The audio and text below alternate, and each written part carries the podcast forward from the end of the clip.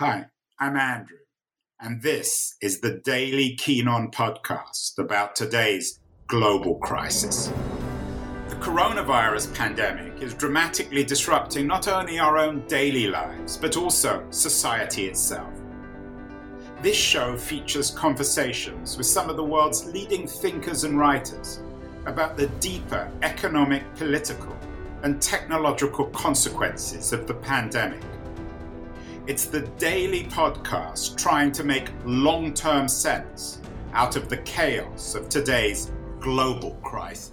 Good morning, or evening, or afternoon, wherever you are. It's lunchtime on the West Coast, uh, November the 25th. Seems like we're in the, the post Trump age, two or three days in. We're getting back to normal, going back to normal preoccupations and news stories. Um, and we're back, of course, to the issue today, at least, of monopoly capitalism. Uh, it was announced a couple of hours ago that Bertelsmann have won the battle to, to, to acquire Simon and Schuster, one of the, uh, the other large publishers. And this issue brings to mind the whole question of monopoly capitalism, which we've dealt with on the show numerous times. Thom Hartmann, David Dayen, Zephyr Teachout, Barry Lynn have all appeared on the show uh, over the last couple of months talking about their books on what they see as 21st century monopoly capitalism. So, is the book industry falling under the same monopoly capitalist grip as as as technology and, and big pharma and big chemicals and big agriculture and all the rest of these big industrial sectors one guy who's very well equipped to talk about these issues is my guest today, uh, Peter uh, Osnos. He is the founder of Public Affairs, one of the large independent and high quality publishers, uh, still not acquired by Bertelsmann. It's currently owned by Hachette. Uh, Peter, are you worried with this news today that uh, Bertelsmann is acquiring Simon and Schuster? Is it one more one more block of the wall that's falling so that we finally end up with the Googleization or Amazonization of the publishing industry? Well, I'm sorry to disappoint you, but I, I don't actually feel that at all. I, I think what I'd like to say is that the first book in print, Gutenberg's Bible, uh, was followed by the second book in print, which was Publishing is Dead. Uh, and that was 500 years ago. We have a terrible habit of invoking um, the worst possible consequences of everything in publishing. Um, uh, you know, as you know and you saw, I've just, you know, in my peregrinations, uh, have planning a small new publishing enterprise, which I can explain, called Platform Books. And if you put Bertelsmann PRHSS, as it's now going to be called, on one end of the spectrum, platform books is the other. And it's it's a mistake to assume that at the at the smaller independent end of publishing, it's it's languishing. In fact, one of the reasons why there is a consolidation among the big guys is because there's so much activity on things like self-publishing and smaller independents that are just you know locally based. What we're seeing in publishing, uh, you know, we've been through one crisis after another in the last you know forever but in particular, all the digital stuff came along and people said, well, that's it. You know, publishing is not going to survive. Who the hell needs publishers? And the answer is it turns out that people want print books. 70% of the books that are being sold are in print now, 20% are digital, and 10% are audio. So what you now have, plus all of these very small self publishing enterprises and smaller independent publishers like Graywolf there, there's a you know there's a round a range of things. What this means, and there's no question about it, that Bertelsmann, uh, Random House, Penguin, Simon and Schuster, and so forth, is a major, major, major, major, major factor in major publishing. But major publishing is 40, 50, 60% of the business, maybe 70 even. But there's still a significant percentage of the business which is not. And I um, have come to believe that the reality look, when I joined Random House in 1984, Random House and Simon and Schuster were the two great pillars of publishing. They were the two biggest, uh, uh you know, contentious publishers. Well, there's two kinds of publishers. There's the WASP Publishing, Houghton Mifflin, and so forth, and the Jewish Publishing, which was Random House and Simon Schuster. and they were huge. And now you have the situation in which a German publisher owns Random House, a German publisher owns Penguin Putnam, Viking, all those imprints, and a German publisher now owns um, owns the about to own Simon and Schuster. And you uh, and you at Public Affairs, Peter, are owned by a, a French holding company. French company. Not I mean, everyone, though, Peter, to be fair, would agree with you. Go on Twitter today. This is probably no great surprise. Everyone is bemoaning this latest yeah. acquisition. One uh, one tweet suggests that we have more corp- corporate control of media. Another uh, presents this as the big fish eating little fish and getting even bigger. And of course, we have other corporates like uh, Robert Thomson, the CEO of News Corp, claiming that this will raise a serious antitrust issue. Surprise, surprise, given that News Corp was also in the bidding for. The Do yeah. you see much antitrust activity around this? Deal? I don't think you'll have antitrust activity of consequence in this country, but I think it may very well have it in Europe. Remember, Bertelsmann is a European company, and its influence in Europe is vast. And what I think you may see is that the same European regulators who sometimes step in, as they have recently with Amazon, and years ago, the most famous case that I'm aware of was when GE tried to buy Honeywell, thought it was going to get it, and then the European regulators said, said no. What I suspect will happen, there will be some shaking out a bit in which perhaps the Random House may need to unload you know, Random House Spain or Random House Italy, they may have to sort of sort of focus a bit more on their acquisition. One of the things about Simon and Schuster was it was not a significant international player. It had a UK uh, company, but it wasn't major. One other thing I want to say about this transaction. Uh, Simon and Schuster was part of of uh, whatever it's called, uh, you know what I mean, uh, CBS, Viacom. CBS Viacom was an entertainment company in which Simon & Schuster was a rounding error and barely was ever mentioned in quarterly reports. They were much more interested in movies and television and so forth. Now they're going to be owned by a book company, a company that is focused almost exclusively, certainly primarily, on books.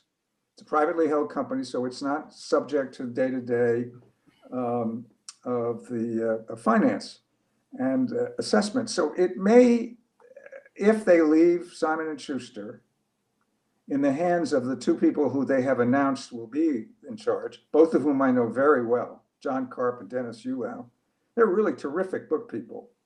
Uh, both of them at one time worked with me uh, and were very junior. And now they run this huge company. And I, I think that the assumption that everything is going to go wrong is a function of the entire mood and morale of the certainly our world because we've been through such you know hell for the last four years. And uh, let's give it a chance. Uh, if there are issues of antitrust we'll see how they play out. I, I think the major question is will simon and schuster be able to be Simon and Schuster. I suspect that for a long time it will stay in the same business, in the same building it is. There's no room in the Random House building. I think that it will have the same leadership and probably the same literary, you know, uh, popular book profile. I don't, it would have been much more contentious if HarperCollins had succeeded in buying it, because there are a lot of Simon and Schuster authors who would not allow themselves to be published by any company that has anything to do with Rupert Murdoch, Stephen King to, be, to begin with. So I think you, you know, you you're in a situation here in which it's natural, understandable, predictable that people will want to look at the downside, and it turns out there may not be quite the downside they think. That's my, you know, slightly contrarian view. Peter, um, You've made your name as a contrarian, both as a person, as a publisher at, at Public Affairs. You've you've published some of the most contrarian, interesting, controversial, and, and brilliant books of, of, of, the last 20 or 30 years, perhaps more. Um, many people will be mystified with what it's like to be a publisher uh, inside a large corporation. Uh, when you ran public affairs. You're the founder, but you're no longer involved in the day to day operation of public affairs. Right. Um, did the phone sometimes ring and some very senior person in Paris or London or Frankfurt or New York tell you what to do? No. And the reason is, Andrew, that the way the company was designed and run, I was not owned, I was a partner of Perseus, the holding company, which had other imprints like Basic Books um, and and several other very you know established imprints. And since I was, my investors and I really were very substantial owners of the company, and I don't know you companies jobs are, I think are 10% given and 90% taken. When I started public affairs, I knew what I had in mind as a kind of company I wanted to do. And because I was able to be a significant financial partner to the people providing us the infrastructure, the sales and the and the finance and so forth, I was really able to do it the way I wanted to. And then when we did things that were unusual, because we were small as a in relative size, people didn't quite notice. For example, now there's a lot of emphasis on direct to consumer sales meaning publishers being able to sell directly to the consumer uh, if if they find it's difficult to get the book in some other place. Now that you know that's a very big and as as yet really not understood development. Well, we started doing that a very long time ago when I realized that most of our books, good as they were, because of the nature of the kind of publishing we did and the kind of the sizes of our imp- of, our printings, sometimes it was hard to find a book. So we took an ad in the New York Review of Books three or four times saying how to buy a public affairs book. Ask for it.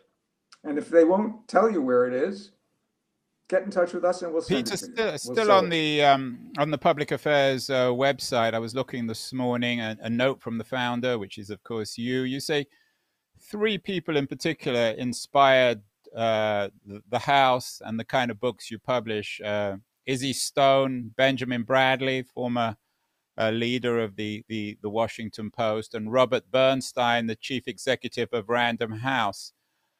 Um, is there a book in particular that you published that captured the spirit of these three men and somehow well, summarized everything you were trying to do at uh, at uh, well, Public Affairs? One book is like choosing among your child. I, I, I wouldn't say not well, public two then. You've got two children, so you don't have to leave either out.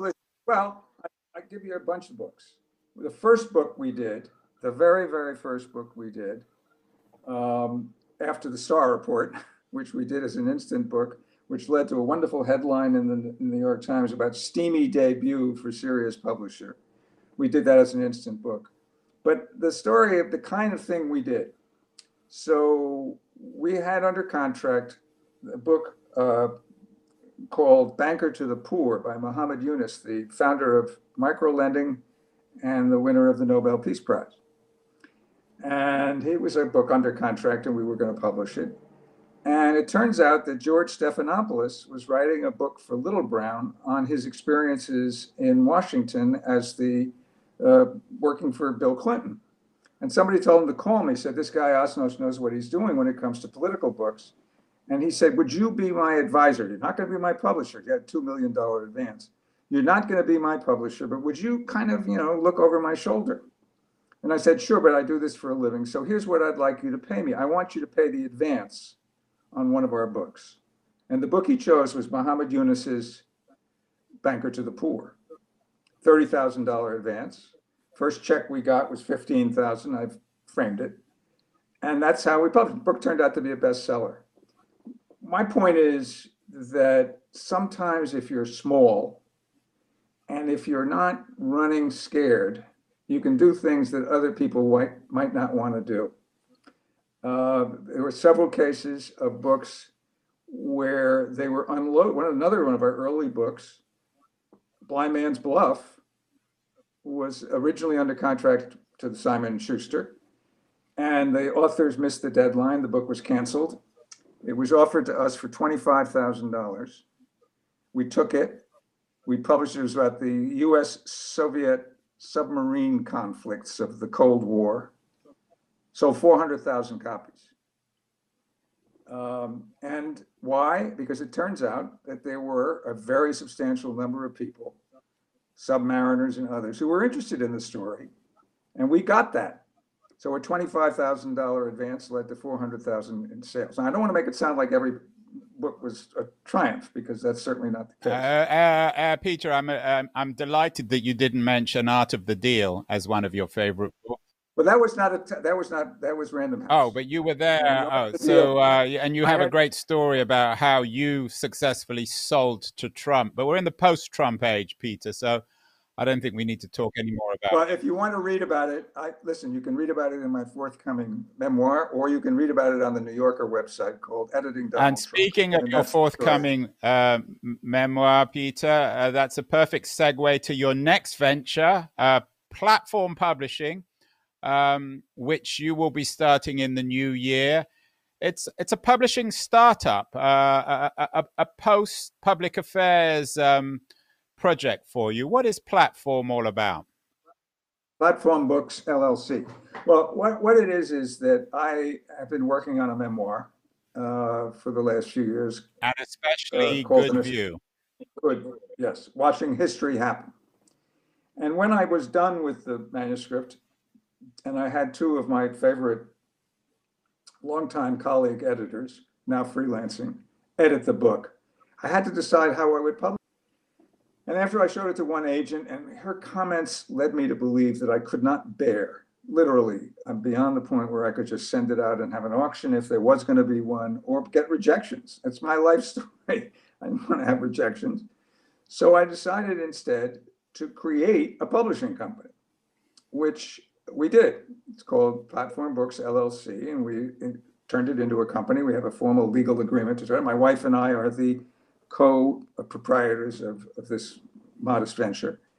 Um, and then as the process, you know, evolved, I realized that we were doing something that was probably a new approach to how books can be published, which I call gig publishing, which is to say, if you think about movies or you think about plays, what happens is that people get together as a team for individual projects rather than having a permanent staff of people who are doing everything.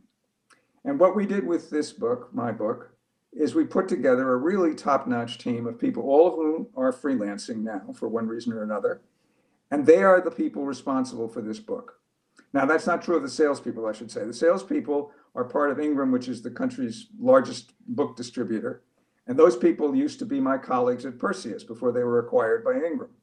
So we have excellent editors, top-notch publicist, very good designer, and good sales, and the, good sales potential. And so what it is is a it's a new approach in the modern world to how you publish books. Meaning, if somebody has an idea as a book, has a concept, and most very importantly always can get the financing. Because we have to figure out how to finance each of these books. And in the case of my book, I'm financing. My wife and I are financing it. So this, This is a self-published book. Is that fair? No, it's not. That's specifically what it is not. It's a publishing company publishing a book. It happens to be a company that I've started. briefly this- talk about this book that you're working on peter that you're you're building the, the new platform around and especially good view it's it's a it's the story of your life you just mentioned earlier that the story of your life was getting rejection notes but that's not really fair. No, no, no, no, no, no, no, that's not true. That is not true at all. I didn't say that. If I did, if I did, cancel it. No, no, I didn't get rejection notes. Uh, What I didn't want to happen with my memoir was to be, to do something traditional. I think the answer is, Andrew, it turns out, and I wouldn't have predicted this necessarily at the beginning, that I am one of those people who, who likes to do things my way rather than, it's, my view is you, if you, what's done, what you don't do for yourself will be done to you. Which is why I left the Washington Post after 18 years when I realized I was not going to learn as much going forward. It's why after Random House, when I done two Trump books and they wanted a third, I left to start public affairs. And now I realize that my public affairs has left the nest. It's an established company. It doesn't need me anymore by any means. And so now I'm doing what in conventional terms is called repositioning or encore. Uh, I'm a grandfather. And in, uh, in Silicon Valley, that's called pivoting. Well, yeah, it's another way of approach. I say there's no such thing as retirement for people like us. We reposition. So what I'm doing now in this concept of a gig publisher is trying this concept out with my own book because that's not going to cost anybody any else, no one else any money to do it. If it works, I've already got a couple of really terrific projects that could follow on this one. I have no interest at this point in becoming another, you know, being a publisher again on the scale that was at Public Affairs. I've done it, it's over. But what I do like to do is think stuff up. Um, and one of the projects that I did was called Caravan uh, in 2005 6, got funded by the MacArthur and Carnegie Foundations.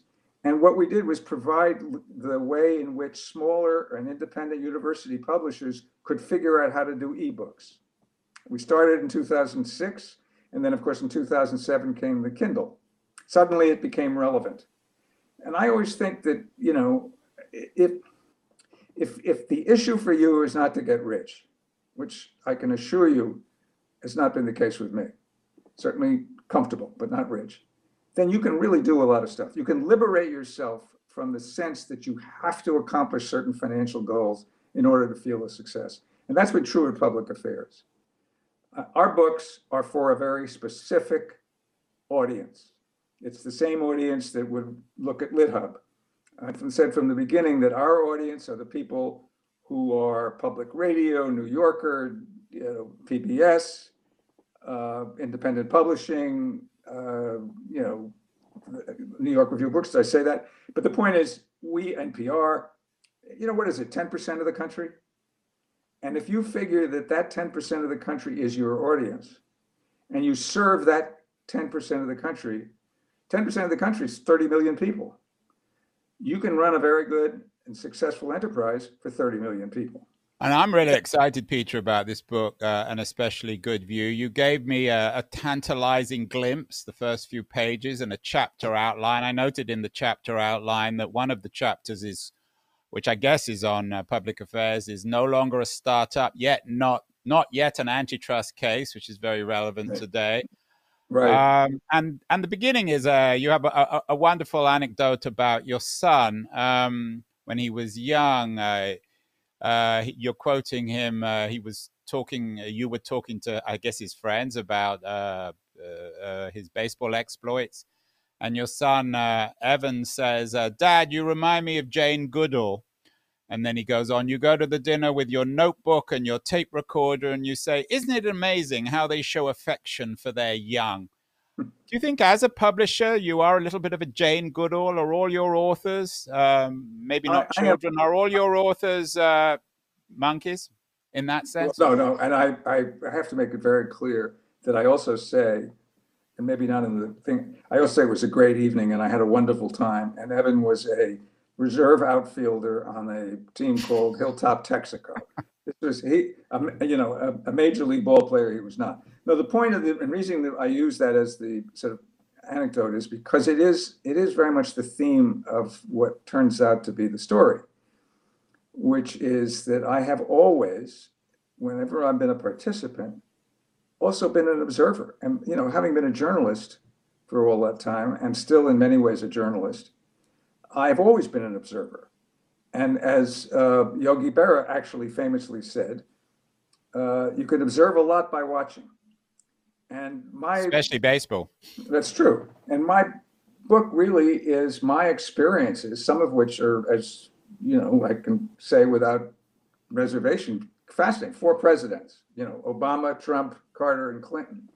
People like Robert McNamara and George Soros and Vernon Jordan, people who are fascinating. And I was able to work with all of them, not as an employee, but in a sense as a partner, because I was their publisher.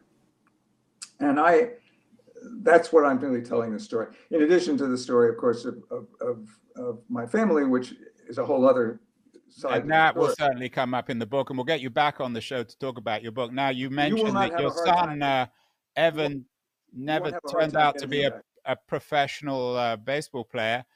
But he has grown up to be one of America's most distinguished writers, a journalist. He has a new book out, which has been extremely well received, the first serious biography of Joe Biden.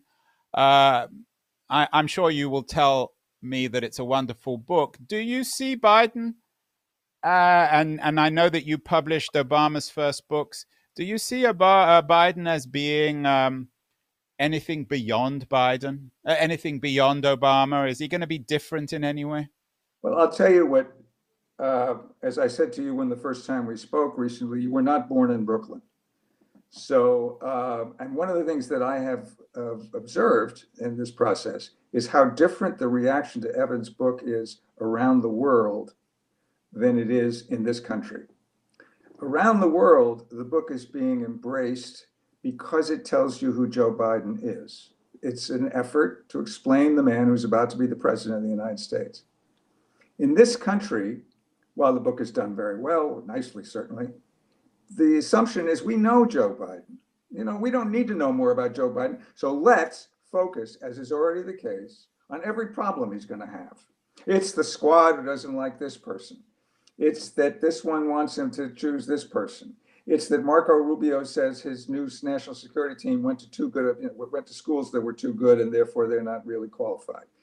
Everybody is now already problematizing the Biden presidency, whereas around the world, this is an introduction. The book is an introduction to the man who's now the president of the United States.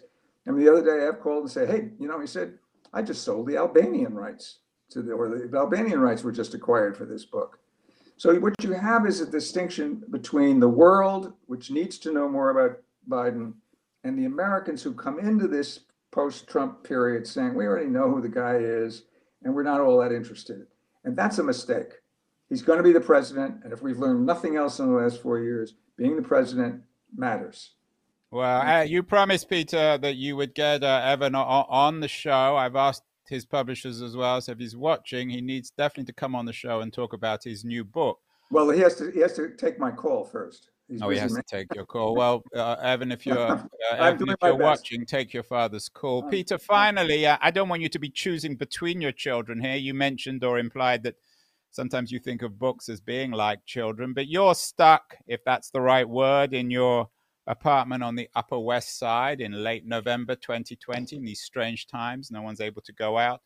One book to read in these weird times, what would it be? Well, right at the moment, and it will not surprise you, I'm one of the 1.8 million people who uh, bought Barack's book, Obama's uh, uh, presidential first volume of his presidential memoir and I I read it a in promised a way, land. Yes, I read it in a way that I suppose it's different from other people, having been the publisher of Dreams from My Father, the first book that he wrote in 1995, before he was really had any public visibility at all, and it wasn't until 2004 when he spoke at the Democratic Convention that our book was dusted off by the same by the descendant publisher of, of, of where I was at Random House and sold four million copies.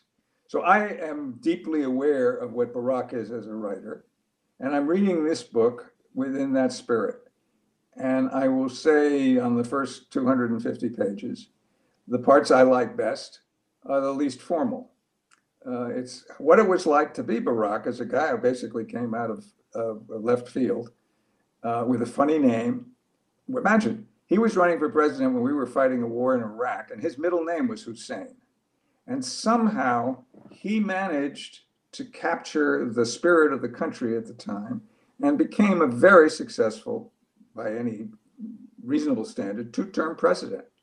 And what I, I'm finding fascinating about the book is what is it that makes this man, this particular man, capable of that kind of phenomenal achievement? And that's why I'm reading the book with such interest. You've been listening to Keen On, hosted by me, Andrew Keen. Make sure to join us the rest of this season as we explore how to fix capitalism. Make sure to visit us at lithub.com where you can subscribe to the show in iTunes, Stitcher, Spotify, or wherever you listen to your podcasts. While you're at it, if you enjoyed what you heard, we'd appreciate a rating on iTunes. Or if you'd simply tell a friend about the show, that would also help too. Today's episode was produced and edited by Justin Alvarez and the team at LitHub Radio. See you next week, and thanks so much for listening.